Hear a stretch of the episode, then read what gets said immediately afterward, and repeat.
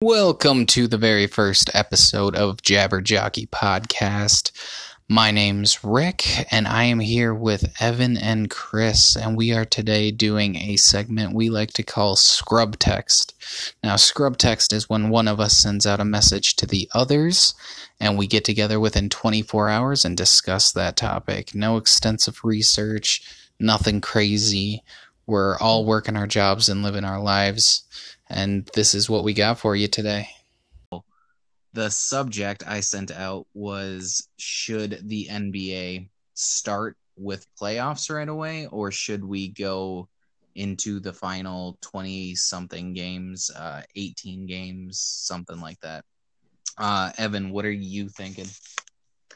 Well, um, obviously, being a Bucks fan, I would I would lean heavily towards continuing you know the season in some sense, whether it be a reduced schedule of some way or or just just finishing up, you know, the last couple weeks of the season there. Um, but as I was thinking about it, the entertainment value and fan interest draw would be just incredible if you just go straight into a, a playoff style um, bracket. Um, where I mean, you, you can include every team. Um, I think that would be kind of okay in this situation. Obviously, you're, you can handicap it enough where you know those top eight, 16 teams are still still have a good chance of, of making it far. So interesting. Um Chris, what's your thoughts? Yeah, I mean, I'm I'm in agreement. I I also would like to see some sort of regular season, um, whether it be you know uh, even just a week or two, just for players to get back into playing motion rather than just jump into the tournament. Um, but I would love to see some sort of March Madness style tournament like they're proposing. I think that would be amazing. What are you? I mean, what are you guys' thoughts on uh, the validity of the championship winner? You think there'd be an asterisk by it, or do you think it would actually be even cooler? Or what are you guys' thoughts on that? So, in my opinion, uh, if they just jumped into an entire league uh, tournament, I assume you are thinking one game elimination style like they do in college. I I think that there would be a MJ LeBron style split there. I think that half the people it, that hate the team that won are going to say, well, this wasn't a normal championship. Everybody that loves that team is going to say this was much harder than a regular playoff. I think that, um, me personally, I think that it's tougher, uh, especially with everything that came out with the Last Dance to watch how many back and forths there's always been. It's not just a recent thing. Uh, sweeps are not common, so. Oh, see, I'm I'm kind of I'm with you on that. Where it's going to be a split regardless. Um, kind of what I've looked at, like what what I think they should do for for the bracket, where you can still make it you know, you can still have it be long enough where you can have best of five, best of seven, you know, when you get it down to your last, you know, maybe eight to 10 teams there, you can, you can really get it, get it going that way. Um, but I mean, honestly, I think what they did this whole playoff thing that they are proposing, it it's going to be more terms of, hey, how can we roll into the next season and have it be somewhat normal, where everything isn't continually pushed off and they, they start rushing things. Um, obviously they've already pushed back the draft and all that. So I, I think the NBA is, is solely looking for how are we going to make things as normal as possible in the future. Um, I think everyone understands this isn't normal. Like we're they're they're going to be jumping into something where there's going to be a lot of contention. So, it was your question, Chris? What do you think? Yeah, I mean, I honestly, uh, sorry to switch gears, by the way, for a moment there, but I, I honestly think that it, it would be, uh, it, it, I think it would be held in a different regard, but I don't think it would be worse. I think it would be unique, and I think it would honestly be awesome to to be the winner of it. I I don't know in terms of you know comparing it to other championships and, and everything. I guess I don't know how that would work. I, would think it, it should fall in there. Um, my personal feeling is the the season deserves an ending and it deserves a champion in some fashion.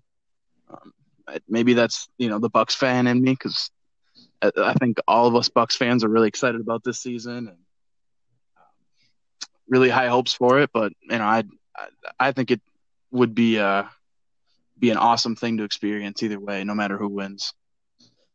possibly you know the only time we get to see it. Yeah, so I think that they should do both. I think that they should take, for example, Eastern Conference. They should take Brooklyn and Orlando, uh, the seven and eight seed, and put in Washington, Charlotte, Chicago, and New York in a bubble, uh, in that bubble range there. And they should do a six team, like single game elimination tournament. Um, the seven and eight seed get a buy in that first week you match up the four bubble teams, and then they take on Brooklyn and Orlando after they win, and then they get the seven and eight seed. The only thing that makes that a bit tougher is the Western Conference. There's only really one team, Memphis, that is in danger of being caught, but there's a lot more teams closer to that bubble. So you're looking at Phoenix, Sacramento, San Antonio, New Orleans, and Portland uh, with Memphis, and then I guess you would have to give Portland, even though they're not in the playoff picture right now, uh, the bye. No, Rick, I'm. What do you guys? Yeah, I'm, I'm, glad you. I'm glad you kind of jumped into your your hypotheticals there, where you know you sounds like you're cutting it down to you know still only using the you know the conferences and the top eight teams there. Um, where you know if i if i was to create something i'd go more of using everybody just completely eliminate the conferences um, but then you're kind of breaking it off into separate brackets until you get it down to your your your 16 teams there so you still are giving a few teams there the the opportunity which might be unfair the opportunity to you know play a few games before even playing somebody that's any good. Um, so the way i kind of was doing that was you have your bottom 10 teams plus plus so basically bottom 12 teams.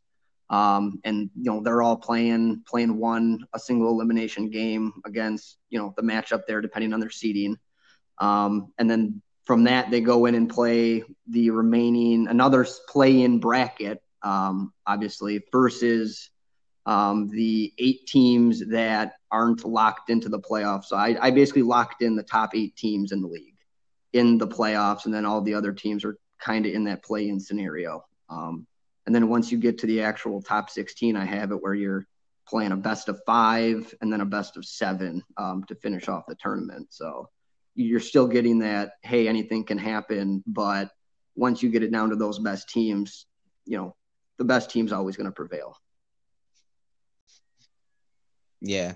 No, I can see that. That I think that's a cool thought process. My only hesitation about that is if you lock in a team like Memphis, how many times did they have to play the Lakers compared to Portland? Yeah. You know, so that's like my thought process there of taking those uh, bottom of the playoffs currently and making them have to compete for those spots. Yeah. And so we eliminate teams like Golden State who said we lost Steph let's get that number one pick, give them that number one pick, give them their tanking uh, prize, I guess. But um, just use a couple of teams to get into that eight and then run the playoffs as normal was kind of my thought process. Uh, with what you've heard from Evan and I, Chris, where yours, what what's your thought there? Yeah, I mean, I think those are both really good ideas. Um, like I said, my my biggest thing is just seeing some sort of ending to the season. Um, I think uh, I, I do like your idea of this, you know, six team single game elimination tournament. Um, you know, to determine the the final teams in there. I think I definitely think that's a great idea.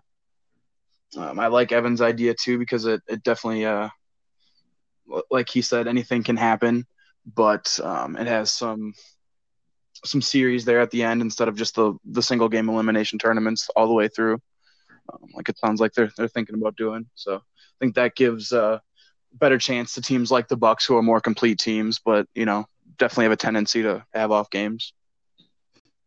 Well, yeah, definitely. In your scenario, Evan, do the teams that lose then compete against each other for the picks for the draft? Like, do you have to win the game of the worst team to get the first pick or because obviously you could just tank and lose that last game if it was the worst record gets that pick What's your yeah, no, I. I, I obviously I didn't really, you know, think too much into that initially, but now that you're saying it, I would honestly, I would probably just use the current, the current records, the current everything there. Um, and I kind of wanted to get back anyways to your because you mentioned the you mentioned the Warriors there, and I think they're they're intriguing. Like they're they're yes, they're the worst team in the league um, this season, but say you include them in this in this you know in a single elimination tournament of, of some kind or or just allow them to participate, they're getting Klay Thompson back. They they could very easily with Curry, Klay Steph. Thompson, Andrew Wiggins, you know, beat a couple of the really bad teams and get into these series against, you know, against a Celtics or a Jazz and and beat them. Um, and you know, who knows what can happen from there. Yeah, yeah. uh, Which uh, then brings me back to not to tear your whole theory apart, but uh, do they still get the number one pick even if they go all the way and manage to win? exactly, and that's that's the tricky thing because I mean, also with the lottery, you know, yes, they're the worst team, but the Cavaliers are right there with them. It's it's not like you know the worst team's always been guaranteed the number one pick. We've some we've seen some pretty crazy things there. So unless you want to remove them Yeah. if they get so far in the tournament, I mean, but that's a whole nother whole nother conversation. Yeah, I guess that gets into maybe how many games you win. We take away a few balls from you in the lottery, Yep. you know? Cool, cool thought process That's- there. Um, I really hope they do something like this. That would make things very interesting. Has anybody seen anything? Um, I haven't seen anything in the last week about what they are planning to do with games. Um, I, there isn't anything I don't think set in stone, but it sounds like they're they're looking to um, play some games in uh, Disneyland, I believe. I, I always get the Disney's confused, uh, to be honest, but um, but uh, they're going to be partnering with Disney for some games. It seems like, and I think they're just trying to figure out how many they're going to play at one time. Um, obviously, trying to maximize profits there. Um, but I don't think they've fully decided on if there's going to be a regular season or just a tournament or really what it's going to look like yet. Yeah, yeah. I, I also so I think I think they threw around like Las Vegas or or you know yeah something like that or maybe there's a couple different I don't maybe I'm confusing that with with different sport but um, yeah I'm sure they've thrown around a couple locations that are pretty centered where you can have all the teams there or half the teams there. Yeah, uh, Disney is definitely gonna be able to hold all of the teams and probably a couple family members because I assume nobody's gonna want to spend a couple months away from all of their family. Um, so and they got the Wide World of Sports or something like that center. Um, so definitely gonna be capable. It's Disney. They're one of the richest companies out there. So, um, if they did just straight go into the playoffs. How do you guys see that playing out? Chris, give me your predictions. Let's start with the 8 1 in the East. You got Milwaukee or Orlando. Tough one, I'm sure.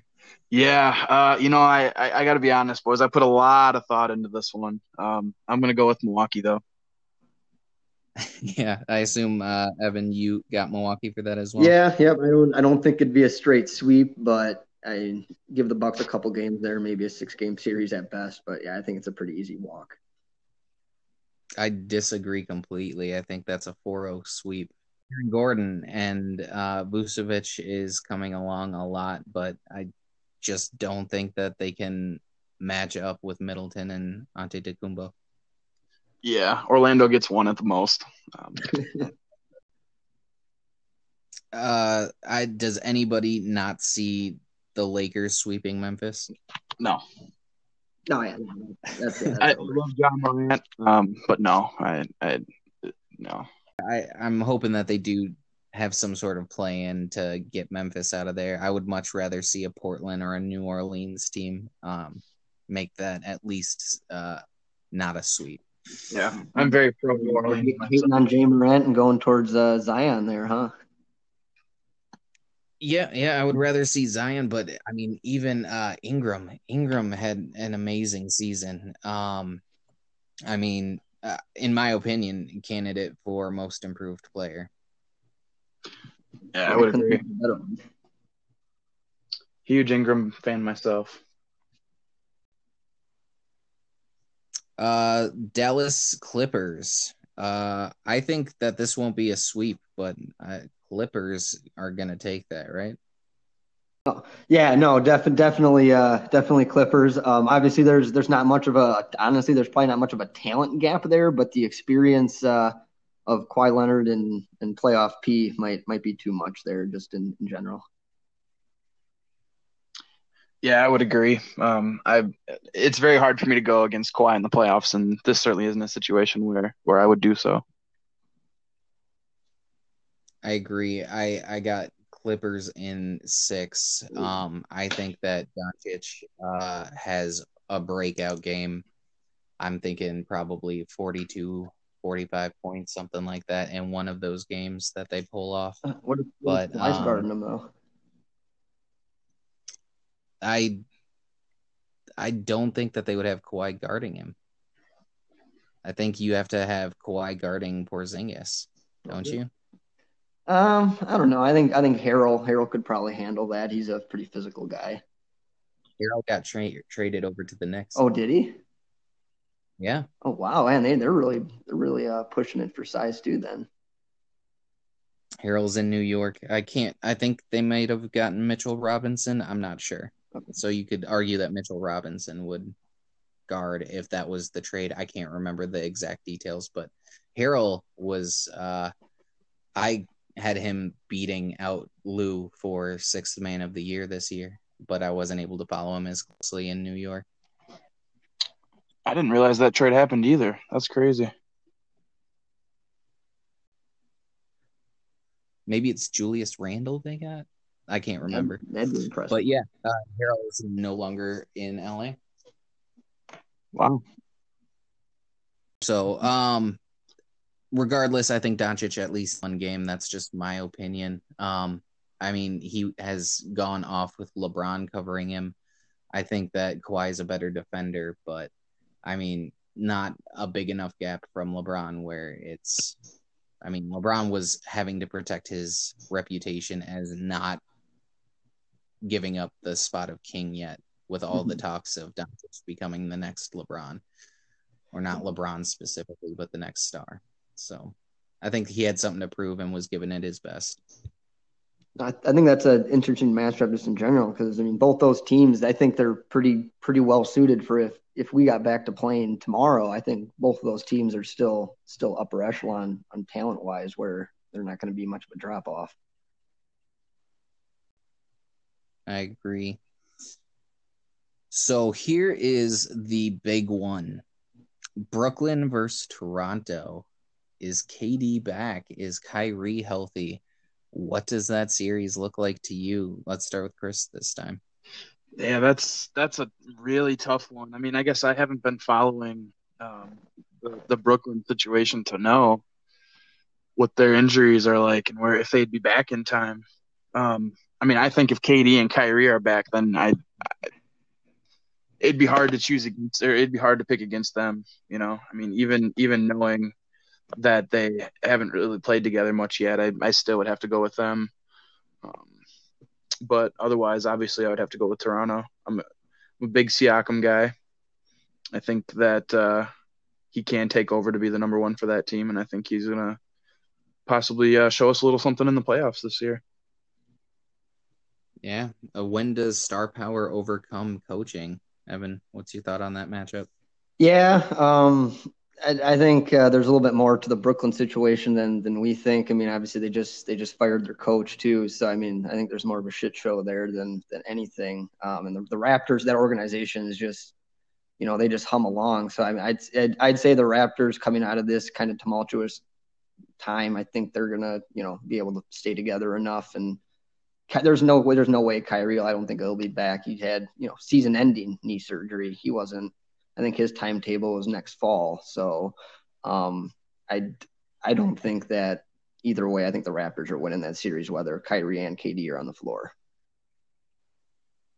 Yeah, I, I agree. I don't think Kyrie's gonna make it back. I think KD has a shot at um, but one individual is not gonna beat one of the most cohesive teams in the league right now.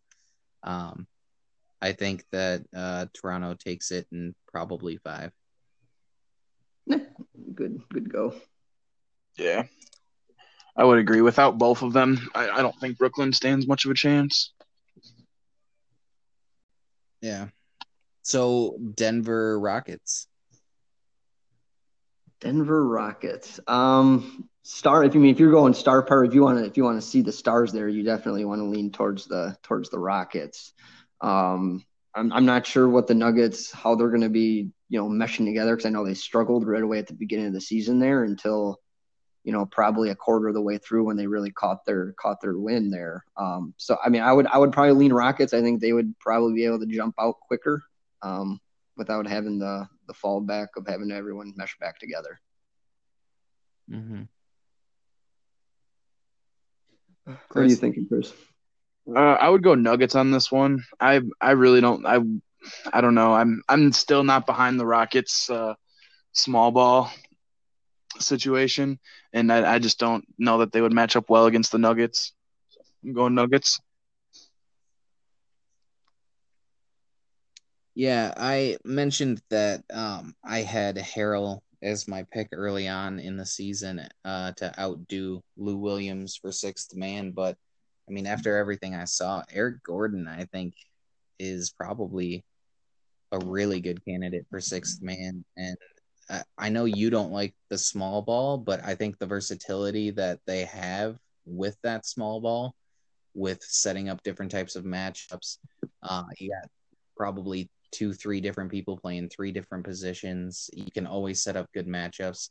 I got the Rockets taking that one probably in seven, though. Rick, are you thinking that the um, Westbrook's going to be a more dominant player in the playoffs than Harden, or is is Harden still going to be that that driving force?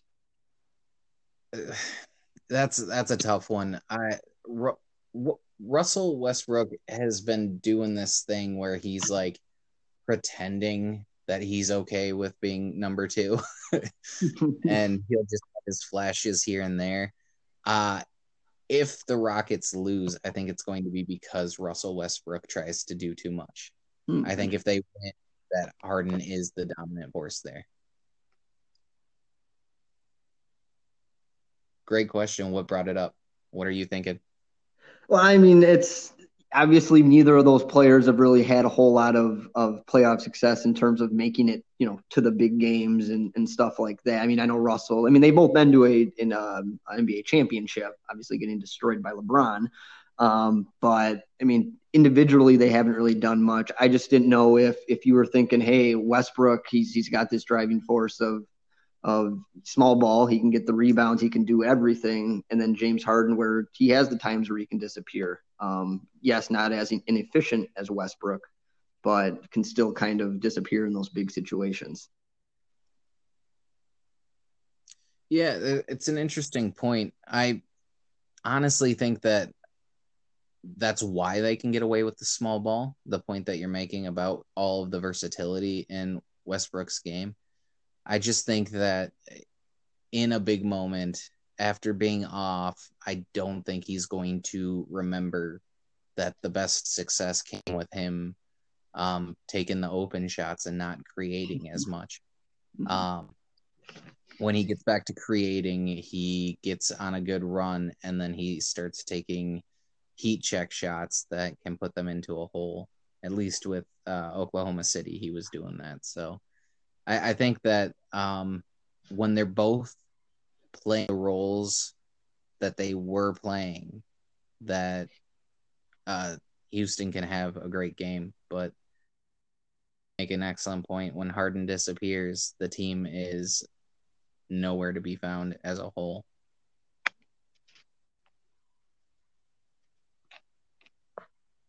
Chris, you got anything to add to this? Uh, I mean, I think you guys pretty much covered all of it. I, you know, I, I, uh, I do think that the small ball does work for them because of how versatile Westbrook is and their their team in general. Um, I'm a big Robert Covington guy too, but uh, I, I don't know. I still, I, I just don't feel like they have everything figured out. They don't have the chemistry figured out and and the Nuggets are a, a, pretty complete team. They they have their issues, and this wasn't their strongest year, but I think they're a complete team, and I think they would overcome the Rockets. Is that a four game sweep for you? No, no. I would say that. Uh, I mean, I'm thinking that series goes to seven games for sure. Either way. Yeah.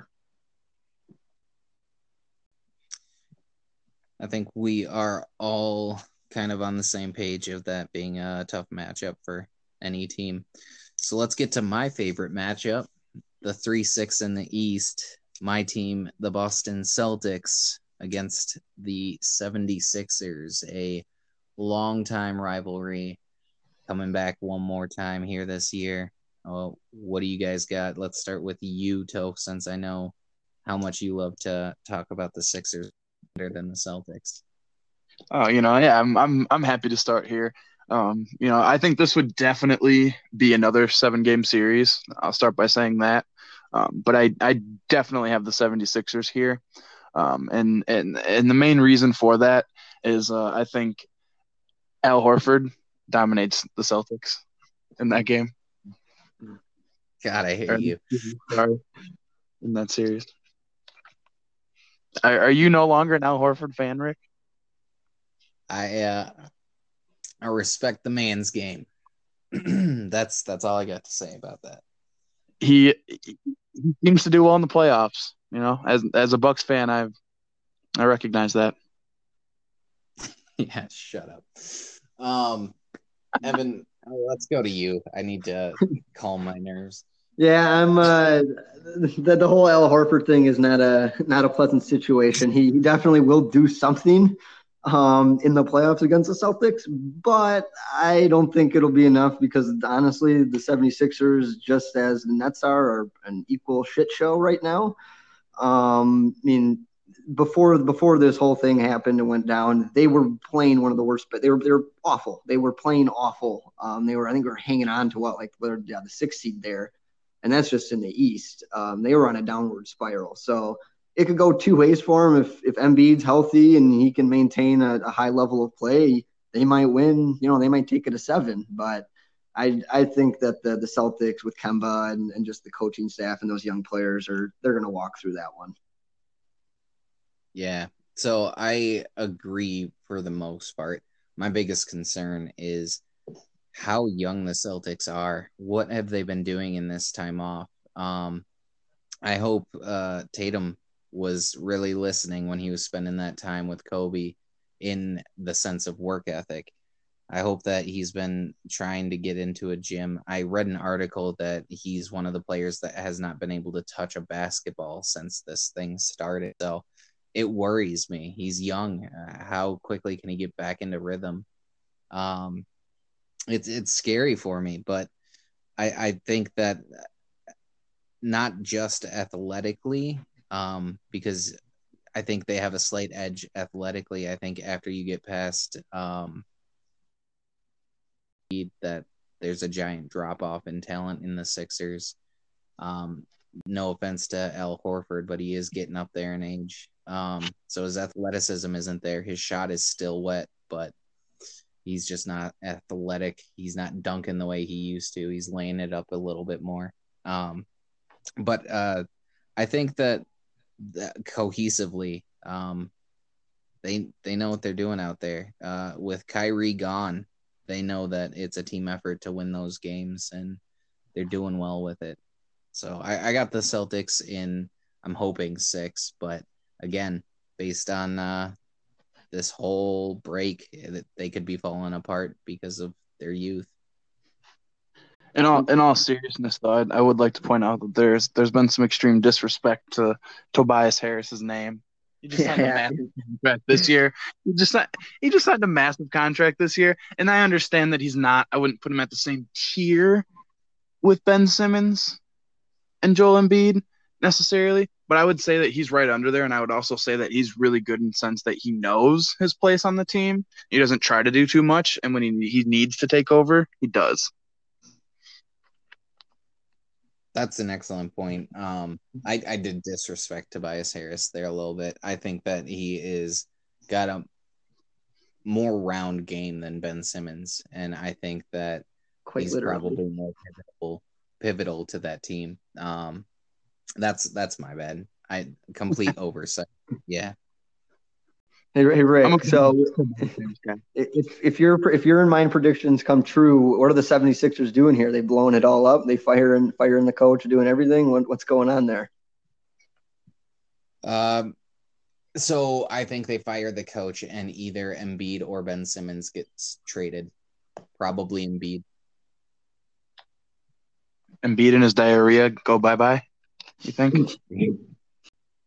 But he's better than Ben Simmons. He is better than Ben Simmons, but Ben Simmons is got a higher ceiling, in my opinion. If he can put that shot together, his athleticism is better than Embiid's. Are they? I think they're about the same age, aren't they? I think they're both around what 22, 23 maybe. Uh, I think uh, Embiid is a couple years older than Simmons. I want to say that Simmons is only 22. Yeah. Um, and if I were to guess, I would say Embiid is about 24, 25. Not to get too far off track, but but can we just say how dominant the 76ers could be if they wouldn't have drafted Markelle Fultz and they would have drafted somebody else with that high pick again? Crazy to look back on and think about that. Yeah, but they've had they've had several picks blow up in their face. I mean, everyone remembers Nerlens Noel and Jahlil Okafor. I mean, I mean, just think Yeah. they had taken. I mean, they they'd have it a whole their whole starting five plus the six man would be unstoppable. Could have been the next yeah, time. Yeah. remind- Who- Who else uh, went in the top three when they drafted Markelle Fultz?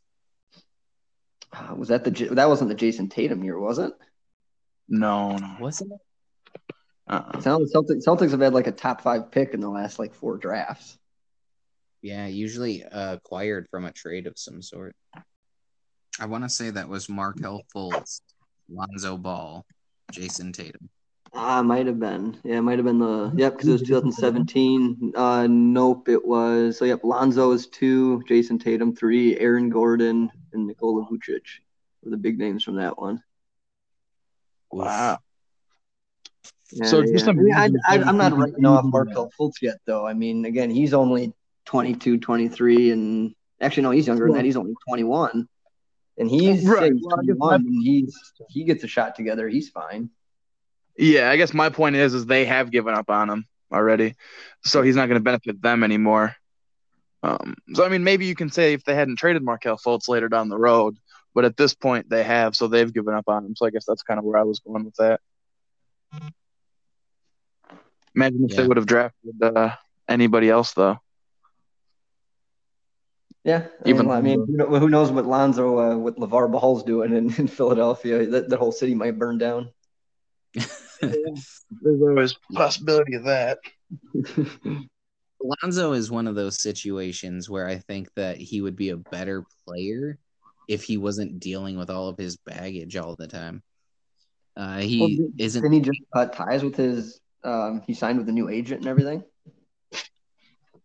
I heard about that. I, I didn't get much details, but I did hear that he got a new agent. I can't remember why. But let's get through these last two first round matchups. Um, let's go Utah OKC. Ooh, that's that's an ugly one. That that uh that one might not draw much fan interest. Um, I'd I'd probably go with the Jazz though. Um, a little bit more cohesive unit, not not quite as young of players. Still have Donovan Mitchell, um, and go right back to Chris Paul. Can you can he win it by himself? I don't I don't know. Um, so yeah, that's that's I think that'll be a five five six game series. Yeah. Um, Chris, what what are you thinking? Um, I'm going Jazz for sure.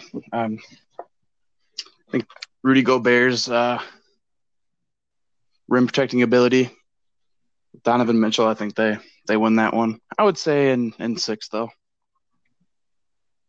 Mm-hmm. Chris I Paul am- something this year. Sorry to interrupt. No, you're good. Uh, I'm absolutely shocked that Chris Paul stayed on the Thunder all season. And I think that they pull off the upset here as much as I really like Donovan Mitchell and what they're doing out in Utah. I think they're going to be a good team in the next couple of years, but I just don't think Mike Conley can keep up with Chris Paul, and I think uh, Gallinari is a great shooter that's going to put a lot together for them on the nights that Chris Paul's not hitting them. Yeah, now, really, don't don't you forget that that Mike Conley did win the uh, the horse competition, so he could you know he could rip something out there. Yeah, when he's not having to run, when he's not being guarded. I I mean, he's a professional basketball player. I would hope that he could hit some shots, and I would hope that he played around a little bit as a kid and had some tricks up his sleeves, but he's not going to be able to do that stuff in a seven game series with Chris Paul in front of him. Chris Paul takes his cookies 12 times in that series. yeah, well, we'll see what Chris Paul can do. He's, he's uh, he doesn't show up sometimes, just like his buddy James Harden. Yeah, yeah, no, I I agree, but I think that Gallinari is going to be able to help with that. And then the great thing is, is you just sub him out for uh, Shai uh, Gilgeous Alexander, and uh, you got a nice, tall, um, solid young point guard there as well. And you always always forget about Gallinari. I think uh, he's had he's had some solid season. He just never really put it all together to be the the star everyone thought he was going to be. Mm-hmm. Yeah. Maybe Chris will elevate him there, though. You know, we know Chris Paul can uh, set up some shots. Yeah.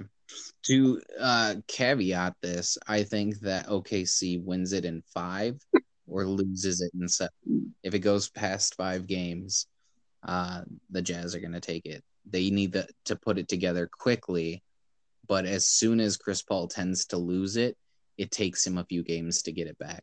And Gallinari can't be uh, good and consistently enough. So, and uh, last first round matchup, uh, Pacers Miami, a four seed that plays like a two seed. I I think Miami takes that from the Pacers, um, probably five games.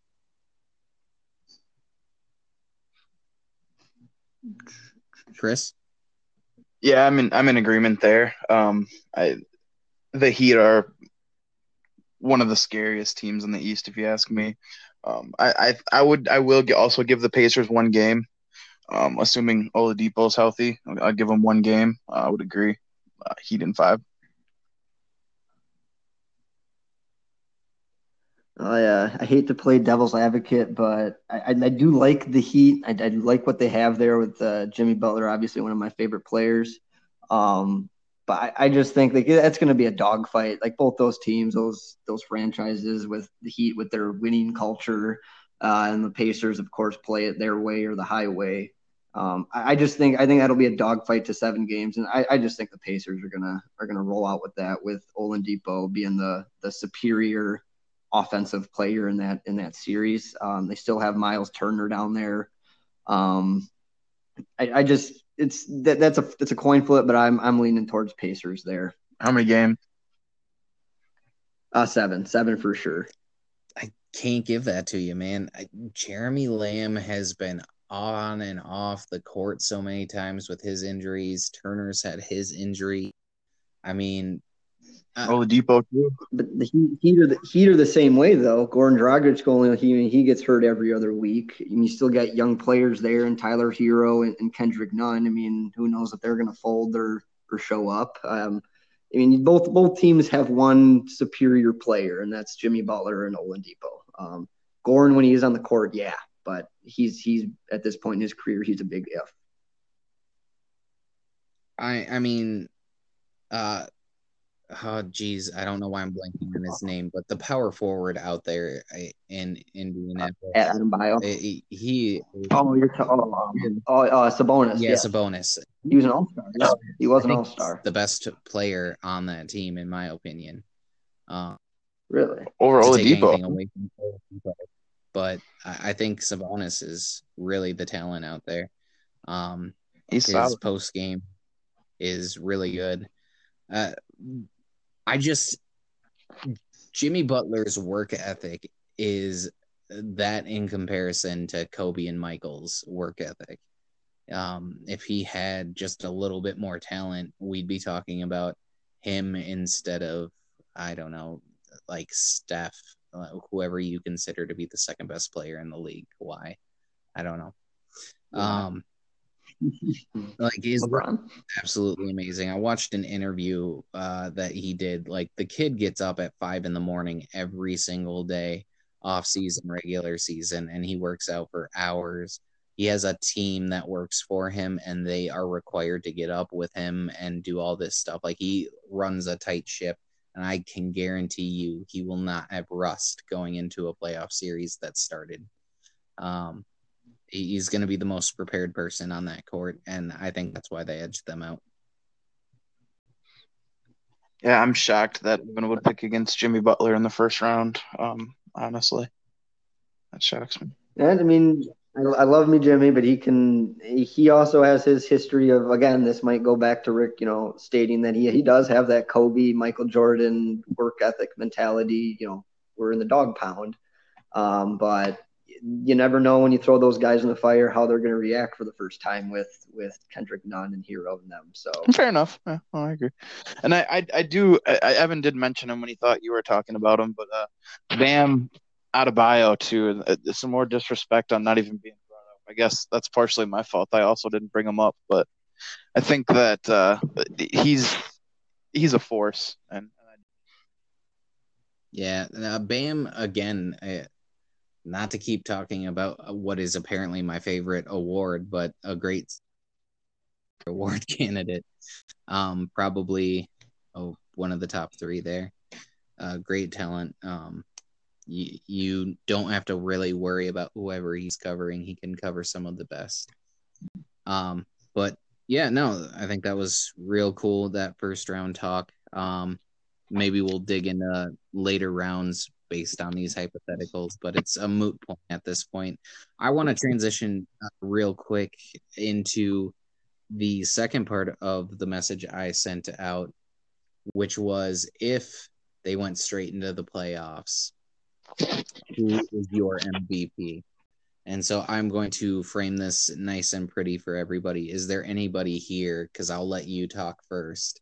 That doesn't believe that Antetokounmpo should be MVP this year hands down. All right. So, uh, no, no. Uh, I will make this a pretty quick conversation then, since we're all in agreement. There's absolutely nothing to talk about if we're all going to just mention his accolades. We all realize that he leads the league in defense of rating, um, player efficiency rating. Uh, he's a great talent. I would say that if LeBron were to win it, there are a couple of things that uh, are just unfair. LeBron just has that nostalgic feel with the last dance coming out. He may get some votes for people that are like die hard. LeBron is better than uh, Jordan. They're just like, we need to get him another MVP so that we can catch him up give him some more accolades. Um, his defensive efficiency rating was actually higher than Antetokounmpo's, and um, with how badly last year went, that's another thing that LeBron has is the improvement factor that he took a team last year and by just adding as they'll put it Anthony Davis even though they added an entire like squad uh, he was able to do this. So that's my opinion. What would you tell those people that say that's why LeBron should be MVP? Uh, Evan, go ahead. Um, I mean, I, I love LeBron. I'm I'm probably a bigger LeBron fan than I am Giannis fan, but at this point in their careers, it's almost impossible to argue that Giannis is not the better player. Um, in in LeBron also has Anthony Davis. It's not like you know Giannis is next. Khris Middleton's a very nice player. He's an All Star, um, but he he doesn't compare anywhere near what Anthony Davis is or can be at his best. Um, kind of going back on the point of of your saying that kind of LeBron will he will get some nostalgic hey, throw him the bone. He deserved it after last year. And people don't realize he was having an amazing year last year as well until he missed, what, 28 games or whatever it was. And then when he came back the last 12 or whatever, he, he couldn't really click it again because the team was already, you know, long gone at that point. Um, your only other options, if you're not going to throw LeBron in there, is James Harden or Kawhi. I mean, James Harden, again, amazing offensive player, but he still has Russell Westbrook. He he he is such a ball dominant player. It's hard to go for him. And Kawhi also has Paul George. So Giannis is the clear cut favorite here. Okay, but um so the coach for the Bucks, Budenholzer, I think it is. Yeah, unfortunately. Budenholzer, didn't he just win coach of the year last year? He did. He he did. He's done that a couple of times, um, actually. Maybe um, maybe Giannis is only being successful because of great coaching. Where would you rank Vogel in the coach of the year? um, I mean, as as a lot of other people would say, I'd say Vogel's more of an administrative assistant to LeBron. Um, but if you're going to throw him in the coach of the year, I'd still probably put him below Budenholzer and the I don't know why he's skipping my name right now, but the Grizzlies, the Grizzlies head coach. Um, yes, they haven't had a you know great season, but they were a, bottom feeder last year, and just by adding Ja Morant and having some turmoil, they they really turned that franchise around. Gotcha. So, from what I'm hearing, is um, that LeBron not only is one of the best players in the league, but he's also one of the best head coaches. He's coaching his team as he goes. So why doesn't that make him the MVP, Chris? Well, I, I don't think it's fair to to use Evan's opinion to formulate a question. I'll, I'll play along anyways. I'll play along anyways. I I think that um Giannis is is MVP just purely based on how dominant he is and the fact that he does everything. Um, I mean, yes, LeBron has he's been able to evolve his game. Um, I mean, he's he's hitting insane assist numbers this year. I, I, I, don't have the stats right in front of me to compare the stats, but I have what Giannis does in 29 to you know 30, 31 minutes a game is is just insane. Um, and uh, you know, I, I think that um, Evan brings up a great point. Middleton's he's you know he's awesome, um, but he's not going to be the number one on, on too many teams. Whereas if you take AD off of the Lakers and you put him on a different team, he immediately becomes the number one on on a lot of teams. And I think that, um, you know, I, th- I think that should factor in. Maybe it's not fair to to hold that against LeBron, but um, I don't know. I'm I'm I'm biased, of course, but I Giannis is just uh he's an insane force. He does it all, and I don't know how you vote against him. So let's break it down after that, though, just for devil's advocate's sake. If you want to talk about who stands next to your MVP candidate and you say Middleton's not as good as AD, but then you go down the line one more and you say Bledsoe. Well, Bledsoe's probably better than Rajon Rondo. And then you go down the line one more time and you say Brook Lopez probably still has a little bit more in the tank than either JaVale McGee or uh, Dwight Howard at this point. Uh, neither one of them have really had a surgence in their career. None of them are really uh, sinking threes and adapting their game at the level that Brook Lopez is. So, uh, if you want to try to take that away from LeBron, then let's talk about the next three, five, three to five people on the Bucks compared to the next three to five people on the Lakers. I, I mean, you might say that the next best player after AD is what uh, Jordan Clarkson um, or Dudley. I would love to tackle this one first if yeah. I could. And I'm just boiling. Go ahead, Chris. You go ahead. All right, I'll, I'll, I'll tackle this one first. I'll give Evan a, a minute to calm down.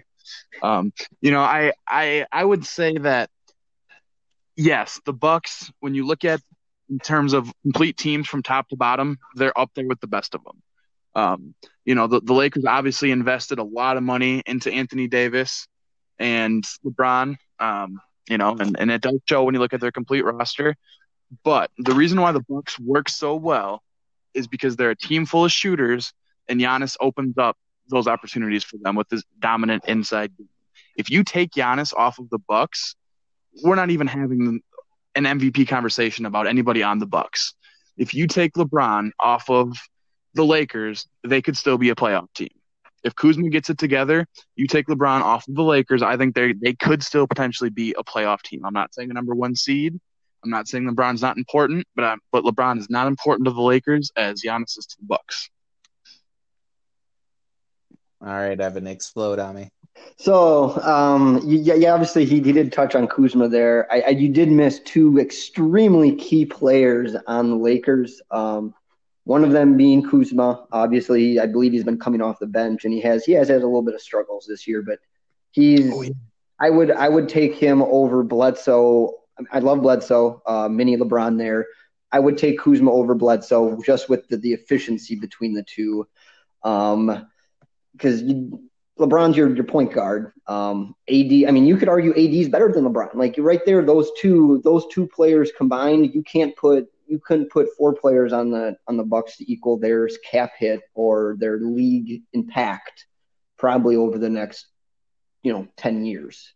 Um, and the second player you you really miss there if the Lakers are key is Danny Danny Green. He, I know he he's a he's a role player, but in his his shooting efficiency, his three point efficiency, it is equal to or better than Khris Middleton, um, Brook Lopez. I mean, that's that's crazy. Um, and then the, the, your center comparison there, I, I, honestly would still the way the Lakers play, I would take Dwight Howard over over Brook Lopez. Um, with the way that the NBA is shooting now, Brook Lopez is an amazing addition if you have a player like a Giannis who can just get into the paint at will um, for no reason and then just throw it out to somebody to shoot a three. Um, Dwight Howard is perfect for a complement of LeBron, Danny Green, and Anthony Davis, who are already sitting out at the at the perimeter, where you can just sit in there and grab rebounds. Um, he's not asked to do a whole lot. Um, the Bucks, I, the Bucks are a better team if you're if you're putting them all together, yes. But I think that the top four or five players there, if you're starting to compare um, MVPs, all that, Giannis is the, the talent gap there between the Bucks, you know, bottom or top four players and the Lakers top four players, it's it's not even close. I I can't agree with you with Danny Green. Danny Green is playing like seven minutes a game. Um, he's a playoff. He's only, he's only shooting like thirty percent from three. His three point efficiency is not what it was last year. Um, but again, I'm just playing devil's advocate. I agree with mostly with what you guys are saying.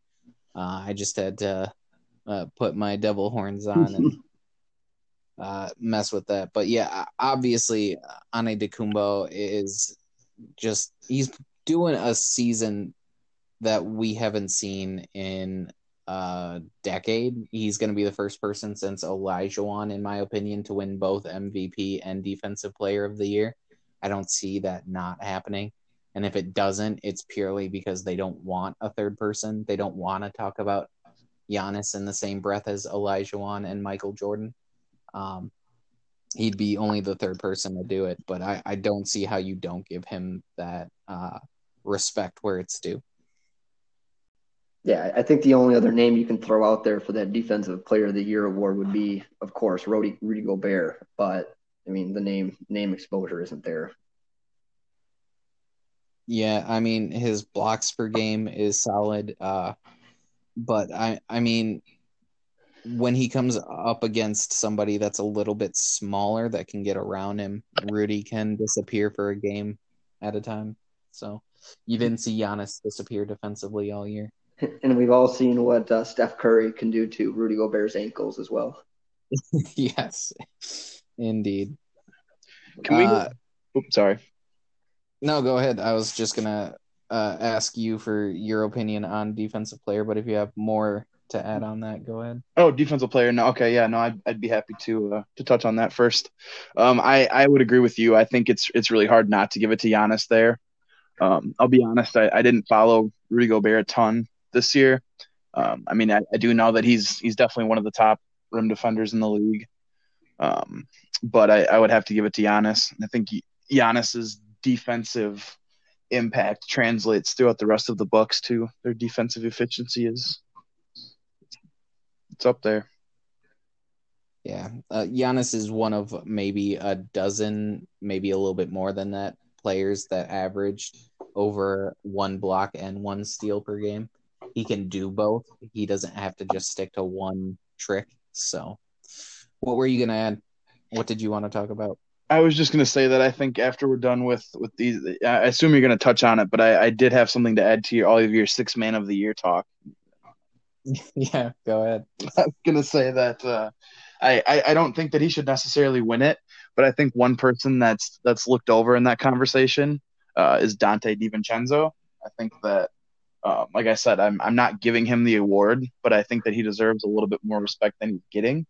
Um, his his defensive efficiency is is uh, really really good as well. I, I, don't have the numbers in front of me, um, but I've seen him pull through in a, a, lot of clutch situations for the Bucks. But that's just the bias in me talking. Don't don't you think that that thought process of having the sixth man of the year is hurting your uh, vote for MVP a little though? I, I mean, no, I, I, I don't. I, I think that um, anybody who who is talking or who's going against Giannis for MVP is purely just doing it to play devil's advocate. Um, I, I, don't I don't know that there's too much of a real conversation there. Um, but I, I and I again I, I don't think that Donte DiVincenzo should win six man of the year. I, I just think he deserves to be in the conversation. Um, but a lot of that too is um, I, I don't think he would be there without Giannis. I think that without Giannis dominating the inside to open up the open three point opportunities and um, locking down the inside to make it a little bit easier to guard on the outside potentially. Um, mm-hmm. I just think he deserves to be in the conversation with everybody else that's been brought up. I, I wanted to bring him up too. That's all. Can I throw someone in there too, just because uh, he's not going to win a different award that he thinks he should get? sure. then I'm going to throw in Kendrick Nunn. Uh, he, he, he feels so strong. He, he's going to get the uh, uh, uh, Rookie of the Year award, which of course he doesn't deserve at all. Um, but you know what? We'll throw him in the six man a year of the year uh, conversation as well. So uh, I hate to, on the first attempt to do scrub text, already go against what we came here to talk about, but let's touch on that a little bit. When it comes to the Rookie of the Year award, uh, how much weight should be put on exceeding expectations because I think that's what Nunn has in his back pocket. Nobody even thought about him in that talk when he got drafted. It was always going to be Zion and maybe Ja Morant. But here comes Nunn putting together amazing shows for the fans, uh, exceeding expectations. Uh, what part of your thought process would go towards that if you got a vote for a rookie of the year? Oh, um, I, I think it's all it's all random by year. I mean, yeah, there's always in any given year there might be two, three guys that deserve it. I mean, obviously you got to pick, you know, who's played the best, and and obviously expectations come into it. But if a top pick even comes close to expectations and and all that, I mean, they're they're going to win it just by name recognition. Um, the only real example I can throw out to you that is just it's just not Kendrick Nunn's year is Malcolm Brogdon. I mean, if Kendrick Nunn was a rookie the same year that Malcolm Brogdon was, I mean, what I think that was the same year that Ben Simmons kept getting hurt, so he wasn't included in it. Where it's it's random. Um, so there's always a couple players that are going to exceed you know those second round picks. I mean, I think about Draymond Green. I think he was a second round pick where you don't have much expectations anyways for anyone once you get out of the top 15 picks. So anything you can get on him is nice. Chris, Speaking what do you think? Do you think that you get more credit for exceeding expectations, or do you think that points and rebounds and assists and wins needs to be like a 98% thought process? I mean, I, I would think that everything else that you mentioned um, would should and, and and would be weighted a lot more heavily. Um, I think exceeding expectations would play a little bit of a part, um, but I I mean ultimately you should be looking at stats. And and just because somebody came out of nowhere and did well, but you know wasn't Ja Morant, I don't think that sh- that should be held against Ja Morant that he was doing well before his rookie season in the, in the NBA. So he has a you know he's more recognized and was a higher draft pick. I, I don't think that should be held against them. Hey, Chris, do you know where Kendrick Nunn went to school?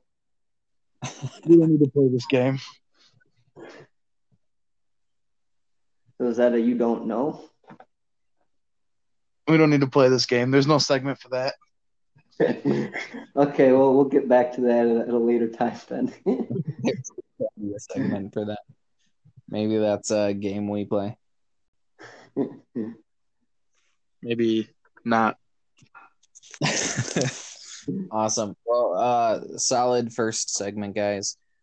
Uh, you guys take care, and we'll talk later. Sounds good. Have a good one, gentlemen. yes, sir. You guys too.